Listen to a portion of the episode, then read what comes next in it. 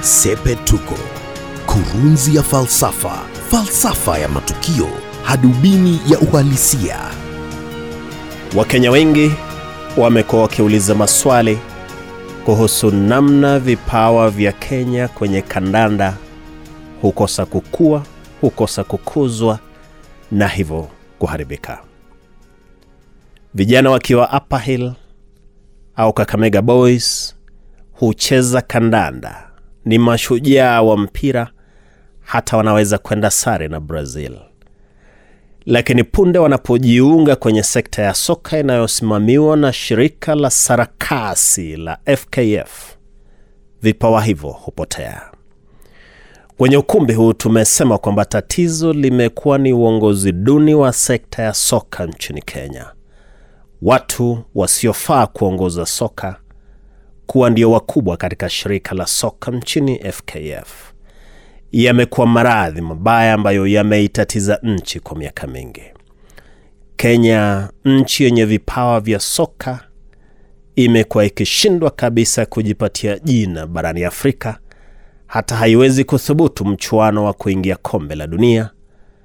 Mara unasikia matatizo ya fedha, mara wanaosimamia vilabu kuwanyima fursa vijana wenye vipawa na kuwateua jamaa zao, mara hili mara lile.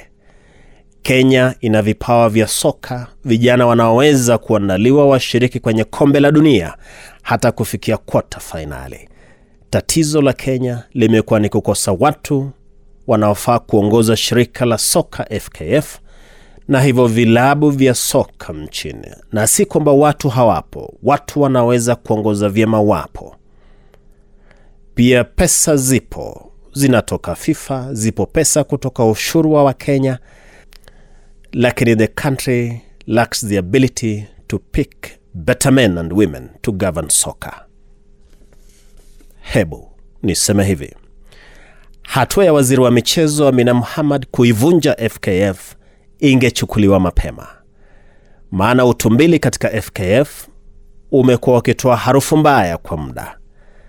Hatua ya kumwalika jamaa anayeitwa rais wa shirika la soka, jamaa wa sauti ya kijana mdogo na uso wa kijana mdogo, Nick Mwendwa, ili ahojiwe na makachero wa DCI ilifaa kuchukuliwa kitambo. Nchi inafaa kuelezwa namna fikra mbovu zimekuwa zikivuruga FKF na hivyo kuharibu vipawa vya soka nchini.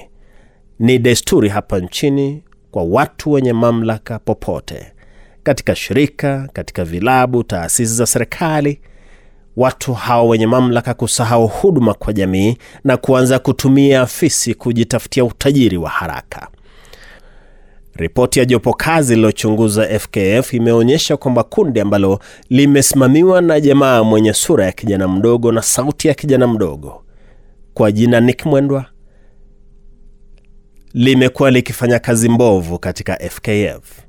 Tayari ripoti imeonyesha kwamba kazi kubwa katika FKF imekuwa ni tumbili kugawana pesa, pesa kuhamishwa kutoka akaunti za FKF na kuziweka kwenye akaunti za watu binafsi.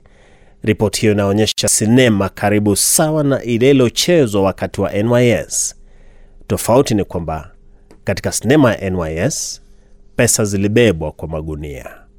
Kwenye sinema hii ya FKF pesa zimekuwa zikihamishwa kutoka akaunti moja ya shirika hadi akaunti za watu binafsi. Hapa na pale watu wanatoa pesa zinazozidi kiwango ambacho benki kuu imeweka. Ripoti ya jopo kazi inaonyesha kwamba utumbili katika FKF umefanya iwe vigumu kuelezea namna shilingi milioni mia tano zimetumika kati ya Disemba mwaka 2017 na mwezi Oktoba mwaka huu. Ni desturi ya kazi kuelezea namna pesa zimetumika ili kuwezesha upate mgao mpya. Sasa kila mara FKF ikiulizwa takwimu zake za pesa na matumizi, imekuwa ikiambia serikali kwamba mkubwa wake ni shirika la kimataifa la soka, yani FIFA. Tuseme hicho huitwa kiburi, maana serikali hutoa fedha ambazo ni ushuru wa Mkenya na kuigawa FKF kila mwaka. Na ndiyo nitasema hivi, kushindwa kwa FKF kuelezea namna ambavyo shilingi milioni mia tano zimetumika bila shaka kunaielewesha nchi kwamba sekta ya soka ina pesa za kujenga Harambee Stars hata ikachukua kombe la Afrika na hata kuingia kwenye kombe la dunia. Kinachoharibu mchezo huu ambao Wakenya wanaupenda ajabu ni tumbili, sungura na fisi kuwa ndio wasimamizi katika FKF. Hatua ya waziri Amina Mohamed ilifaa kuchukuliwa mapema kabisa. Sekta ya soka yafaa kuinuliwa mjeledi mkali kufukuza tumbili, na ndilo Sepetuko. Mimi ni Wellington Nyongesa.